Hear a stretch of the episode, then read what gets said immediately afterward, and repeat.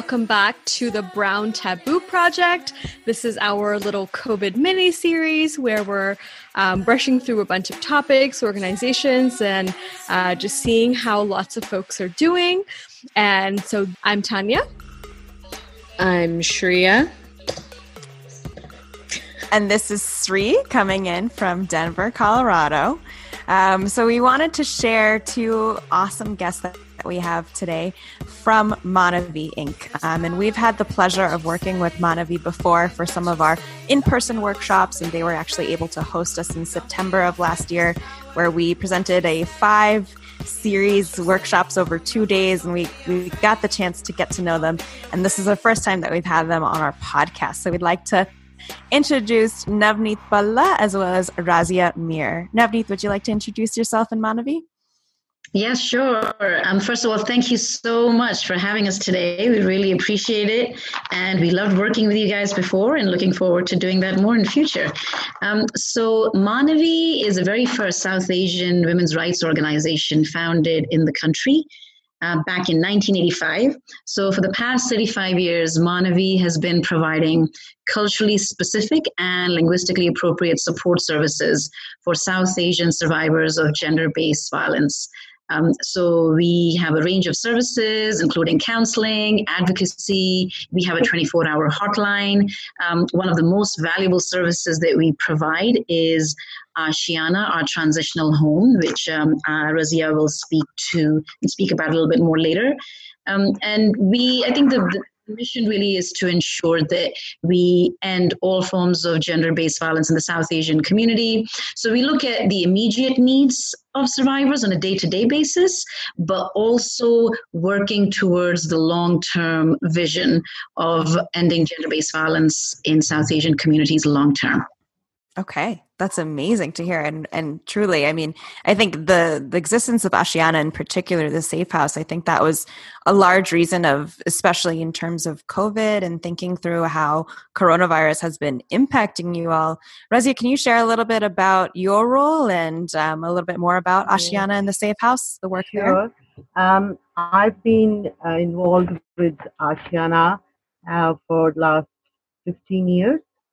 I'm going to give a little bit of background about the, the transitional home. Yes, please do. Uh, it started uh, in 1997, and it's a it's a shared communal living. It, it has three bedrooms and nine beds, and living, kitchen, sitting room, and two and a half bathrooms. The woman will share the the rooms, like three beds or one bed and a bunk bed a woman with a child gets preference if there is availability. So the okay. woman who uh, who moved to Ashiana, they are looking for uh, long term uh, housing so that they can get back on their feet. This is not a shelter. It's not for thir- it's not for 30 days. It's not an emergency shelter. It's long term. Now, the the woman who come to Ashiana, the one who really don't have any other options. Sometimes they do come from a shelter or out of state, even out of country sometimes. Mm-hmm. The woman who will come to Ashiana, they're either not working or their immigration is not in place. Um, so they are given that opportunity to uh, get uh, life skills and work. We have them to work with their cases. So while they are at Ashiana, um, we provide them with legal clinics, legal referrals. Uh, we work very closely with legal services and other lawyers to provi- uh, for them to take on their cases. Mm-hmm. We provide supportive counseling, peer and professional. We provide we have an economic empowerment that's in place. So uh, we help women with the ESL. We have uh, a staff member who is part of the Ashiana team who does the economic empowerment. And uh, we assist them with any kind of job skills that they need. Mm-hmm. They even go to college while they're at Ashiana. So Ashiana is quite different from other transitional programs. It's not independent unit. It's a shared facility. Mm-hmm. While the women stay at Ashiana, they um, they do not pay for anything. They do not pay for food utilities or rent. There's a reason for that because most of them are not working right away. Mm-hmm. And even when they get a job, it, it doesn't, um, uh, they can't, um, they don't earn enough right away. So we usually have to wait for them to earn money and they have to, they save. So we do all of the above, you know, the providing of provisions and everything. Mhm, We mhm. have a, a group of volunteers who have been with Manavi for a long time and they do the grocery shopping. They help women with any kind of um, support. These are the vo- volunteers who have the DVRT training. Mhm. They help with outings. They uh, visit the woman and, you know, uh, provide them with one-on-one support as well. So Ashiana is basically 24/7 that we are available. This this has been happening for 14 years, and now with the COVID, things have changed somewhat. Okay. Tell us about that. So the, the there there are quite a few challenges right now. And first of all, to get the woman, to get the residents to understand this uh, COVID, what is COVID? Mhm, mhm. um, it's very overwhelming for them because now they have been cut off from the staff. One on one, we usually meet them a lot. We go to the house, so everything is virtual. It's on on the. uh, We have to call them. Mhm. Um, we have to keep uh, uh, check in with them, and to see and you know to work with them on the on the hygiene part. The safety planning is always going on Mhm.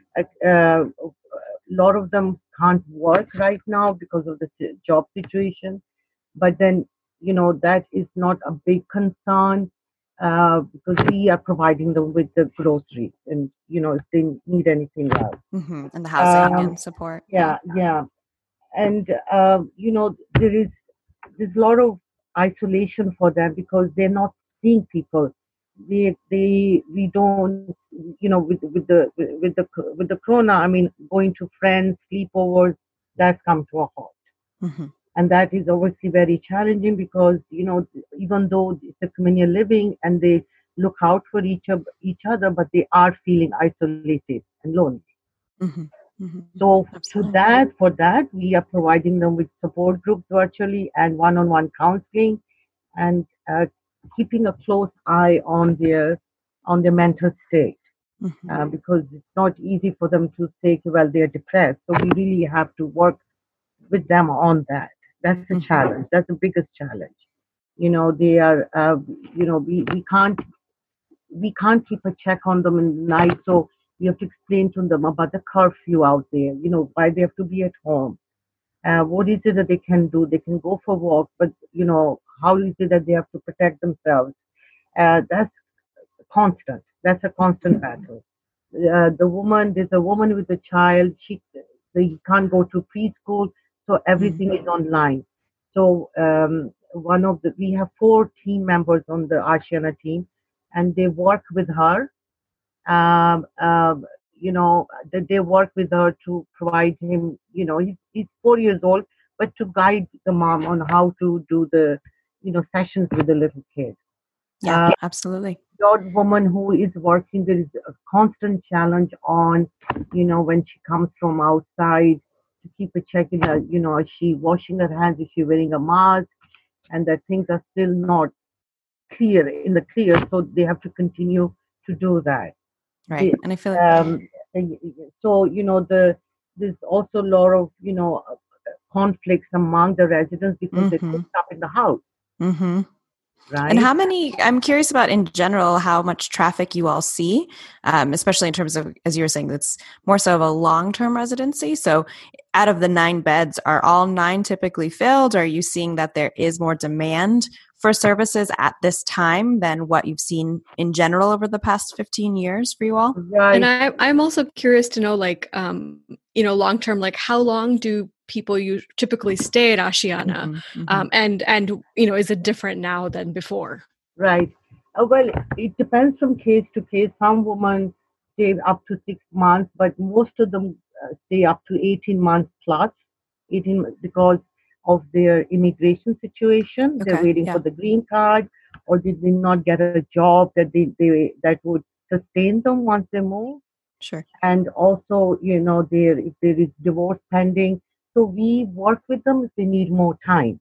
Mhm. But there is no contract signed that you know, okay, you're moving here, you stay for 18 months or two years. So we assess the the situation every few months. Mhm. Mhm. Uh, this has always been the case because our women who are uh, coming to our program, they, they, most of them have immigration, uh, you know, problems. They do not have the green card or they're doing VAWA. Uh, Right. So that's going to take a few months before they can work. Mhm. So they do, that's why they need usually long term um, uh, housing. Um, what was the other question, Siri? Uh, your question? Yeah, just curious in terms of I mean it was it's excellent to hear a little bit about how Ashiana normally runs and we're curious to hear about if in terms of the current circumstances there have been any differences in terms of for example um, out of the nine resi- out of the nine beds that are available if more of those have been filled than what you typically see or if people are staying longer because of the pandemic and you know not necessarily having the ability to wrap up and move on as they normally would. Right, right. So, like you know, there's a there's a resident who's in the process of moving because of the the situation. There's a delay.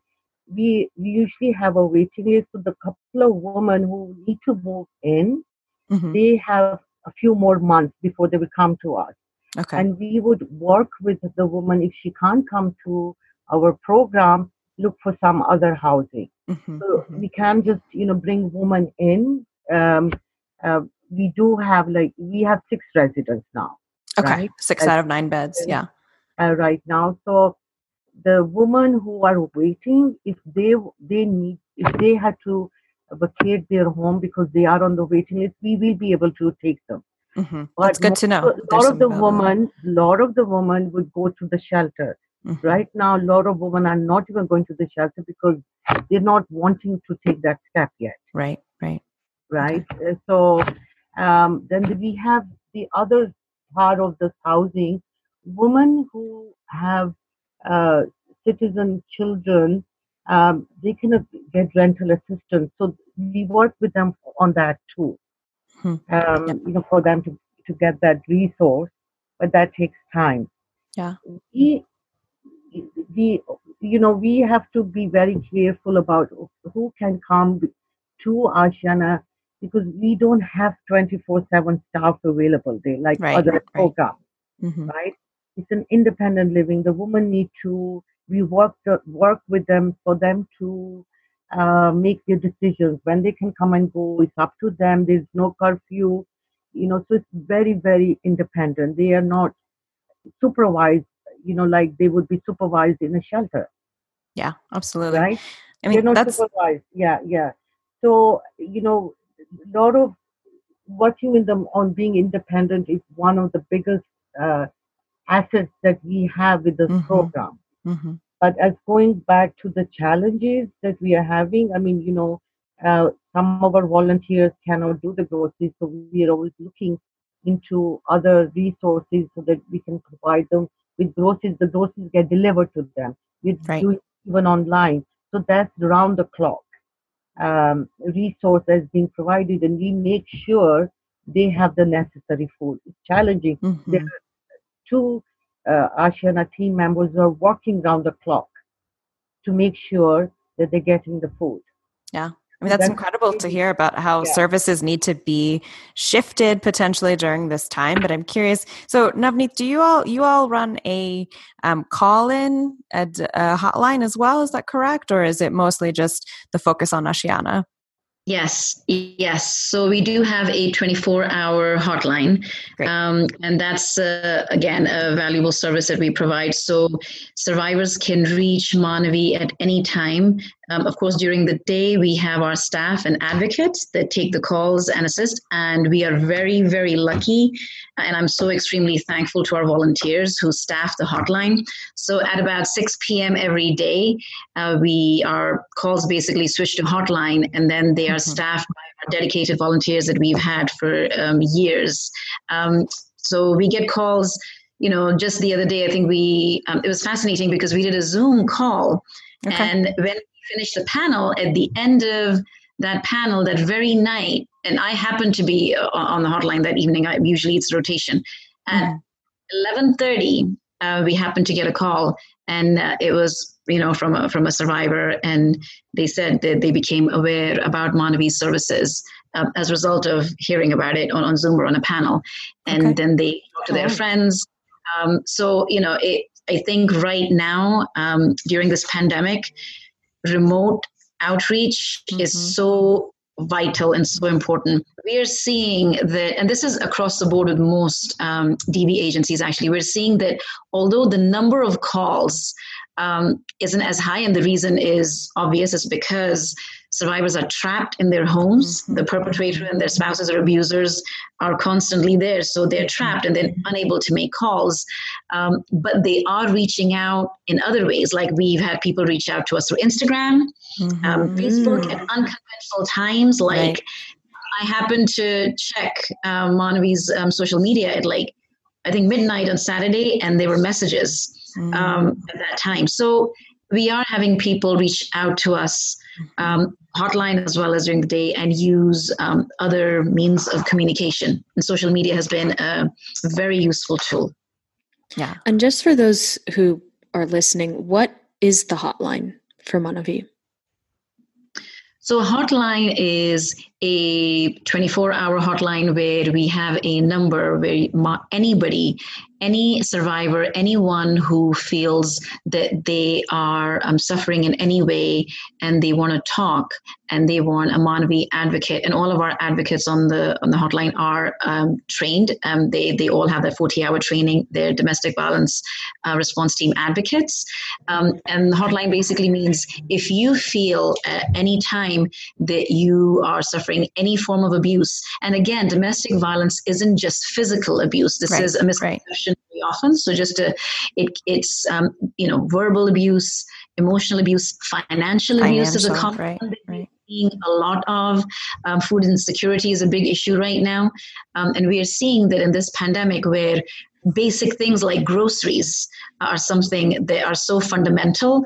Um, survivors are sometimes reluctant to, to report abuse or to leave because they feel mm-hmm. that they may be safer in that abusive home where they know they have a roof over their head and they have groceries mm-hmm. um, and being out there is potentially deadly for, for you know is how they perceive it so what's the phone number how can folks get in touch yeah. get access the line number is 732 435 1414 and you can also reach us at manavi at manavi.org uh, email. And then we're also on Facebook, Instagram, Twitter, and you can reach out to us um, through any of those media. Yeah, yeah, great. And we'll have awesome. those in the sh- in the show notes as well, so folks can access that. But I am yeah. curious. I mean, in general, this there's it's such a unique thing that you all do because of there's obviously so many different domestic violence and um, intimate partner violence organizations that exist across the U.S. and across the world but the South Asian focus, right? And that lens to it is such a unique one. So I'm curious about, I mean, especially in terms of both the hotline as well as the safe house, what does that look like when you're saying that you're providing, you know, culturally specific, linguistically adapted services? How does that differ from what any run of the mill DV or IPV mm, organization right. might provide? Navneet, do you want me to answer that? Sure. so for the uh, Ashiana part, right, mm-hmm. the woman, as opposed to being at an, uh, uh, another shelter over here, they get their South Asian grocery. They can cook their own food. Um, you know, they, there is no restrictions on that. That is one of the difference, and also yeah. the different languages that a lot of our staff speak and volunteers if they need it to talk or uh, get counseling in their language they are comfortable in, that they would get that.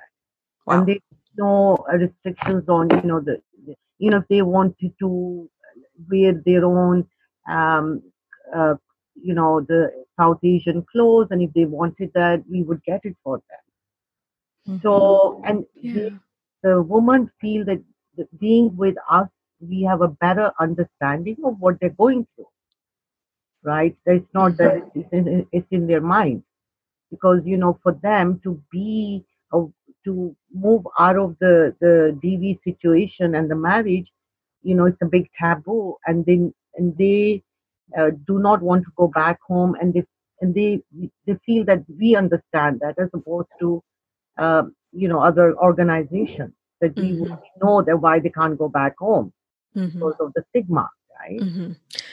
I think um, uh, you know what Navneet said was very um, something that not a lot of people maybe might understand right away that you said that domestic violence is not just physical right? There's so many different kinds of um, abuse and um, uh, trauma that someone can suffer. And you mentioned you know like food insecurity and finances and mm-hmm. stuff like that. So i think it's really important that you know as as folks are getting educated and stuff like that. And i think you know and you know working in the hiv world and you know there's obviously an intersection of domestic violence there mm-hmm. too and i'm no expert in it but um, i think it's interesting because sometimes like the person who's being abused doesn't even realize they're being abused right Absolutely. because they don't um, they just don't have the knowledge that oh you know this person's controlling my finances that's a form of abuse and and um, maybe i don't have to live this way right. Um, yeah. I was um, really curious. I know um, you all said uh, that you know your um, volunteers and your staff are trained. You know they speak different languages, so that's a great thing to be able to provide. Um, I was curious if you had any idea off the top of your head, like how many languages your staff speak mm-hmm. mm-hmm. collectively.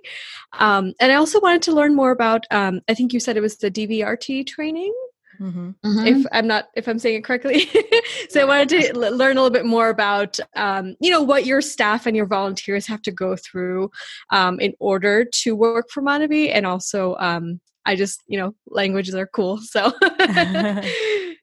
so and also for the people who don't know about the mm-hmm. terms and everything, if you could just spell out yeah. what R T T yes. all the yeah, letters mean and what it comprises of. Yeah, yes. I myself don't know. So DVRT is Domestic Violence Response Team, and DVRT training is mandated by the state. Um, so in New Jersey, basically, there's DVRT training. Then there's also SART, which is SART, that's Sexual Assault Response Team training. So just to kind of spell that out as well, that domestic violence and sexual violence. Mm-hmm. Um, they, they, they, you know, there's a distinction. Uh, Manavi serves all survivors, and uh, we serve survivors that are subjected to a range, uh, you know, of abuse. That's domestic violence and mm-hmm. sexual assault. But there's separate training for both. Um, so DVRT is a state mandated 40 hour training that all our staff and volunteers undergo. In addition, because we are a culturally specific organization, we mm also have our staff and volunteers do um, an additional culturally specific training through the lens uh, of a culturally specific organization, which is also an additional. Um, we do like a weekend or so where we'll go through all the cultural nuances um, and what it's like to be a South Asian survivor right. of um, gender based violence. And in terms of languages, gosh, Razia, between us, I think. well, between Hindi, Punjabi, volunteers and staff, I would yes. say about 20 languages. Wow. Easily, easily, easily. Wow. Like that's amazing. Volunteers speak a range, staff speak a, a mm-hmm. range, um, and we are very lucky in that way.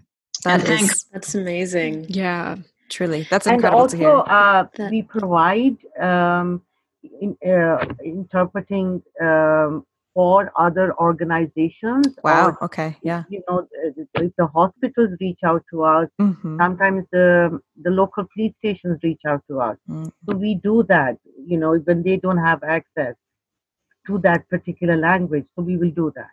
That's amazing. That is such an incredible resource. Yeah. I I wonder though. Oh, sorry. sorry go ahead literature as well, the materials that we mm-hmm. have. We actually have brochures in, in all the different languages as well. Mm. So yeah. the, the, survivors have the materials in different languages um, yeah. and they have the, the benefit of yeah. that as well. And totally. even even what you said about like being able to cook your food and not, you know, feel insecure about how that might smell or the tastes of that or like i'm thinking about right. with it currently being ramadan and like breaking fast together or you know all of just those kind right. of nuances of like i feel comfortable wearing a salwar in the house whatever that might be absolutely um, i love yeah. that and you know some of the women are vegetarians so mm-hmm. if they mm-hmm. want to use separate utensils mm-hmm. there is no mm-hmm. restrictions yeah. on that as opposed to when they they come from other shelters you know they're very frustrated or you know they will t- you know when they call us they'll say you know we are finding this very difficult. Mm-hmm. So, you know, we work with them very closely when it comes to whatever their needs are. Mm-hmm. They, you know, with religion too, there's no yeah. restrictions on that. Whoever wants to practice what, everyone respects each other's space with that. Mm-hmm. You know, so yeah, yeah. yeah. And then when sure they come to Ashiana, they always say this is like another home. It's like we buy. It's, it's like a second home for us mm-hmm. because the atmosphere, the, you know, and the community. South Asian, yeah, uh, women yeah. There and yeah. There, and you know, the staff are South Asian. We're talking to them in their language if, they, mm-hmm. they, if they're comfortable. There's a sense of comfort. Um, I was going to say, I'm sure, like you know for for some folks um, the idea of reaching out and getting help might be really daunting because you're like this person doesn't speak my language they may not understand the culture Customs, of where i'm coming from there's yeah. so many different nuances right but maybe when they find you they're like wait this is a south asian organization they they might speak my language but mm-hmm. at the very least there are some cultural similarities even if you don't speak the same mm-hmm. language where you can understand you know maybe a part of their struggle a little bit better right and i'm, I'm sure that can make it a little bit um, you know uh, empower them a little bit more to to reach out and get help yeah. i think a counterpoint to would, that though is that unfortunately i think that could also oh, might scare people because there's this notion that like oh all south asians know everybody knows each, each other, other, and yeah, they're in business and, and, and, they're gonna yeah, know yeah. you know what's like going the on auntie grapevine yeah exactly. absolutely exactly. and that, that is always a challenge and we right. spend a lot of time uh, talking to the woman because a lot of our work is over the phone so we have to explain to them what is confidentiality and what do we mean when we say we cannot share your information. Yeah. What do you what do you mean confidentiality in the South Asian community? What are you talking about? This novel concept.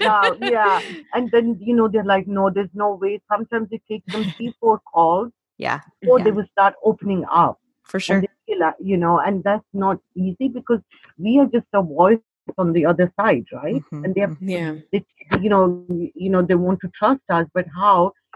It's not easy, and a lot of the women cannot uh, come to the office. We encourage them to come mm-hmm. so that they can meet with us and connect with us, right. mm-hmm. build that rapport and the yeah, trust. But yeah. a lot of them cannot, and that takes a bit of time, you know. Sure. Um, because yes, they see, and then, and and you know, what a lot of sometimes the community do find out that the woman is with us. Mm-hmm. They do find out. Sometimes the woman shares it later on. So that's very challenging for us to keep that, you know, in, in a in a very um, in a in a confidential uh, setup, and we constantly also tell women not to share the locality of the transitional home. Yeah, there's no sec- there's no security system. There's, That's a major one. Yeah, mm-hmm. you have to keep the safe house safe, right? You yeah, have to keep it, that yeah. information secure. they sure. want to stay there. You know, what is it they the, you know they are they comfortable in doing that? So they say no we don't want the families to know where we are. We don't want mm-hmm. the husband to look for us. So they actually make the decisions. We don't tell them that you know you better do this and you better not do that. They tell mm-hmm. us mm-hmm. that you know this is what we wanted even and being independent. No one is saying you come home by nine o'clock. They can right. be out. They can sleep when they want to you know? So mm-hmm quite an open setup as well. Mm-hmm, mm-hmm. I so was curious. I Was always decided for them. Sorry, and the mother-in-law. Sorry. No, no, that's fine. There's so much to share about us. Yeah, you know, I, I, have to like Absolutely. control myself and we have a lot of questions.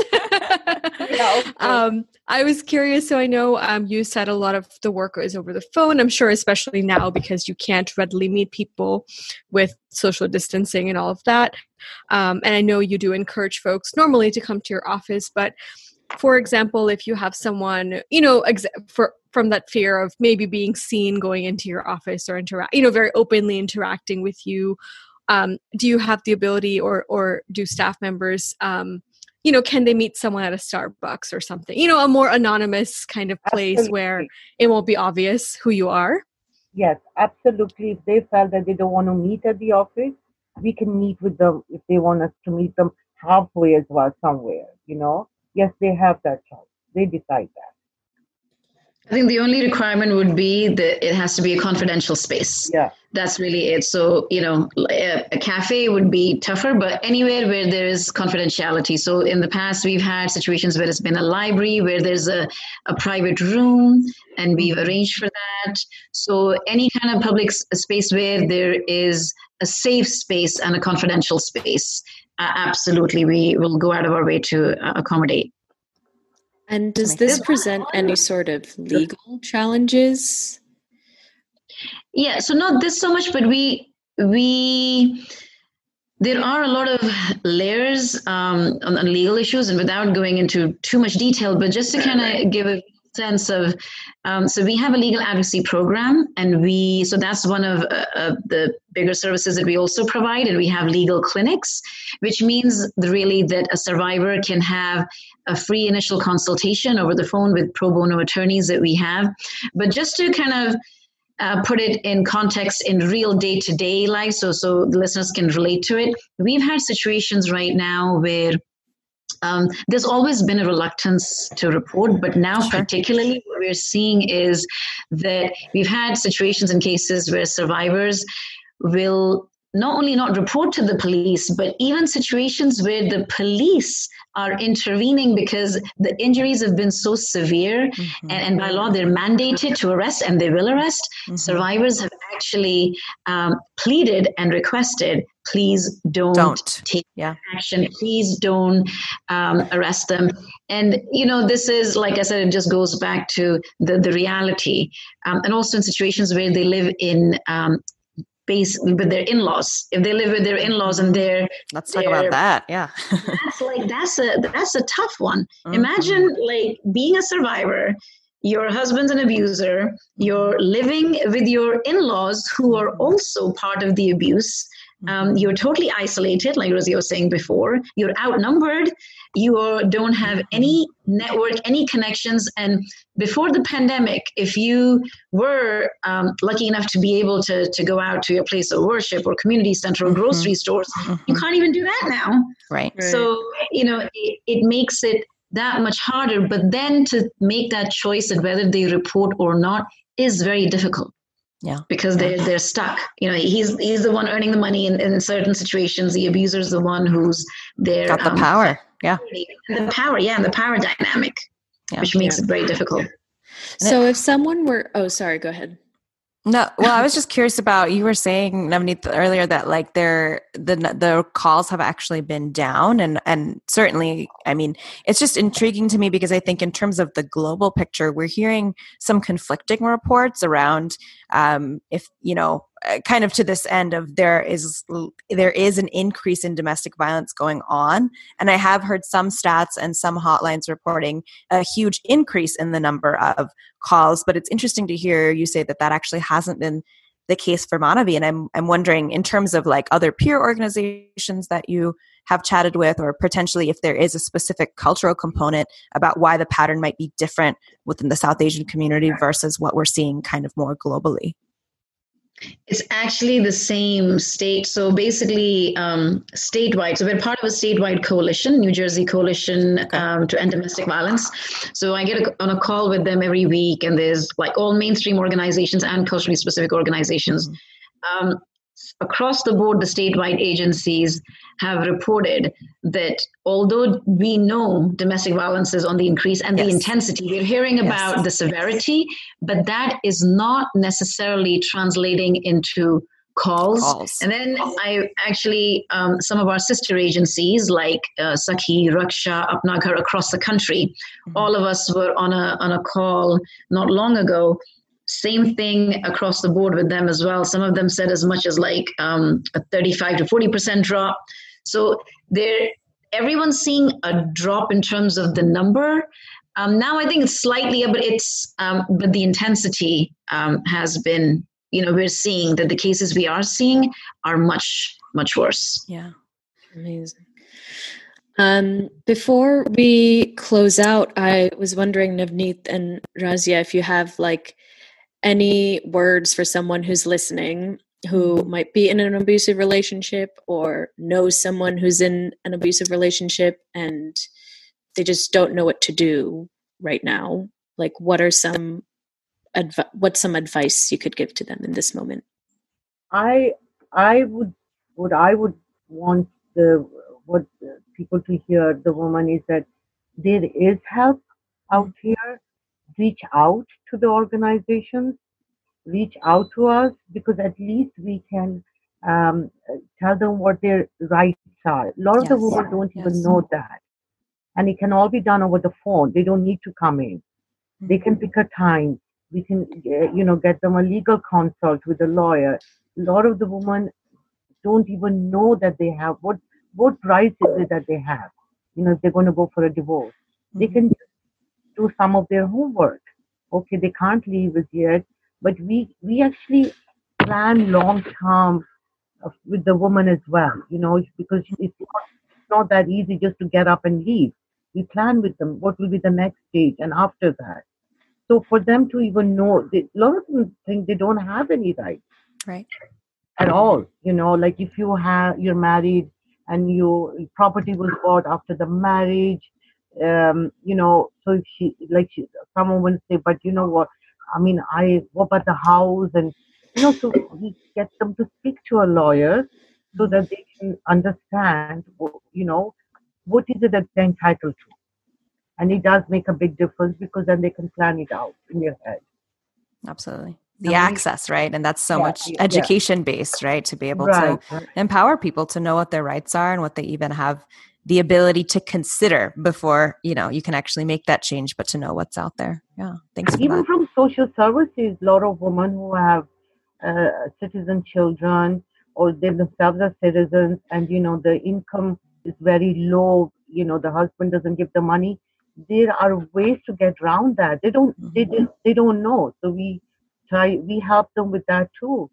Very basic stuff you know for food that they can get assistance you know uh, because not everybody's working out there and you know the being well provided for so that's another component mm-hmm. to be knowing about their rights totally Navneet, so, any advice yes absolutely just to reiterate what Razia said um, we are here for you. If anyone listening um, is either themselves in an abusive relationship or knows someone else who maybe reach out. We are here to support you. We're here to help you. Also, I just want to point out I know a lot of the time we make references to survivors being women. Um, obviously, that is not um, the case always. Mm-hmm. mm-hmm. Um, the reason we are very conscious of using the term survivor is because anyone can be a survivor. Mm-hmm. Um, there is no specific definition. There are no specific, um, you know, criteria that makes uh, any of us listening here right now or participating could be survivors. Mm-hmm. So I think it's important to say uh, we serve men, we serve uh, women, we serve people who don't necessarily define themselves as male or female or um, anyone from the LGBTQI community. Um, we are an organization that is very inclusive and I want to reiterate that particularly because as a South Asian organization, um, that's not talked about enough. Mm. And it's important that we, I mean, we could do uh, a few hours just to talk about yes. how many South Asian DV agencies serve um, you know, how many of us have data on serving um, South Asian survivors who are from the LGBTQI community? You know, that, that that's that's a, sure. a topic that, and I think that we don't have enough data there, and that's a reflection on us as a community that we are not doing. it. yep. We are not Absolutely. doing to reach out um, to those specific communities, which is why we don't have the, the numbers and the calls to show. Mm-hmm. So that's us as a community. Yeah. Um, so just to say and get it out there that we need to do more uh, as a community, as agencies to reach out. But please know we are here for you equally. We're here for all of you, and we want to make sure that you feel supported. Um, and also, as a practical, some practical advice would be safety planning. Mm-hmm. mm-hmm. If at any point, uh, at any given moment, uh, you feel that you're in danger. Of course, when you have imminent danger, you should always call 911. Mm-hmm. But we always um, tell people that even though you may not feel safe in your home, find a space in your home which may be safer. What that means is where there are no objects or things that can be thrown um, and you know that can be used. Mm-hmm. So always thinking practically, what is the one space which is more safe than mm-hmm. other areas, and kind of retreating there thinking about your neighbors or people that you know who you can signal to. You know, we've had cases or situations, the classic ones are if you're in danger, you can switch your light on and off, and your neighbor will know to call the police. Um, in, in the South Asian community, we've heard, um, I think there's are some of our sister agencies who use code words like, mm-hmm. you know, biryani or, or some certain words. mm-hmm. yeah. Kind of a conversation where you, if you can't report the abuse directly. Mm-hmm. Um, I was talking to an ED the other day, which they said they use that term so that when they say that um, to a child, the child knows they need to alert the neighbor to call the police. Mm, wow, wow. Yeah. Yeah. So I think talking about practical steps for safety planning, where if you know you're going to be in danger, thinking of practical ways to lessen the severity right. of, of harm and yeah. to be able to get someone on your behalf to report. And the biggest one, obviously, is to make sure that you have all your documentation, your mm-hmm. immigration papers, your ident, you know, your identification, mm-hmm. your bank details, um, your health records, your insurance, all your documents, your kids' birth certificates, everything together, so you are in possession of that. If at any time you do need to leave, and a bag if you have to pack a bag. Obviously, I just want to clarify that all these things are on a case by case basis, and mm-hmm. the survivor is the best person to judge their right. safety. If by mm-hmm. packing a bag, you're going to alert the abuser, you do not do that. Right. So, right. And you got to take it slow and kind of build it mm-hmm. up over mm-hmm. time often. Yeah. In your circumstances, um, you know, we always say that we are a survivor centered uh, agency. We take a survivor centered approach, which means the survivor knows their situation best um, and and we are guided by that and simply here to support you all the way. Mm-hmm. Amazing. That was and, wonderful. Thank you. And once again, that hotline is 732 435 1414. Correct? Correct. Amazing. Right. That's where you can reach the wonderful Manavi hotline volunteers. And with that, I think we're going to start closing out once again, for all of you listening, please let us know your thoughts, your suggestions, your comments, your questions for either us or for Manavi, um, or anything connected to abusive relationships. If you don't know what to do, just ask someone. That yeah. mm-hmm. is oftentimes a, a good first start. Uh, mm-hmm. Uh, you can find us on Facebook and Instagram at South Asian SMH. You can email us, South Asian Sexual Health at gmail.com. And we will be back with more Brown Taboo Project quarantine edition episodes um, throughout the following weeks. And until then, we'll see you next time. Yes. Thank, Thank you, you all so, so much. much. for joining us today. Appreciate you. Appreciate you, all the work you Razia. do. Yes. Thank you for having us. Thank you. Thank you so much. Amazing work you do. Thank you. Absolutely.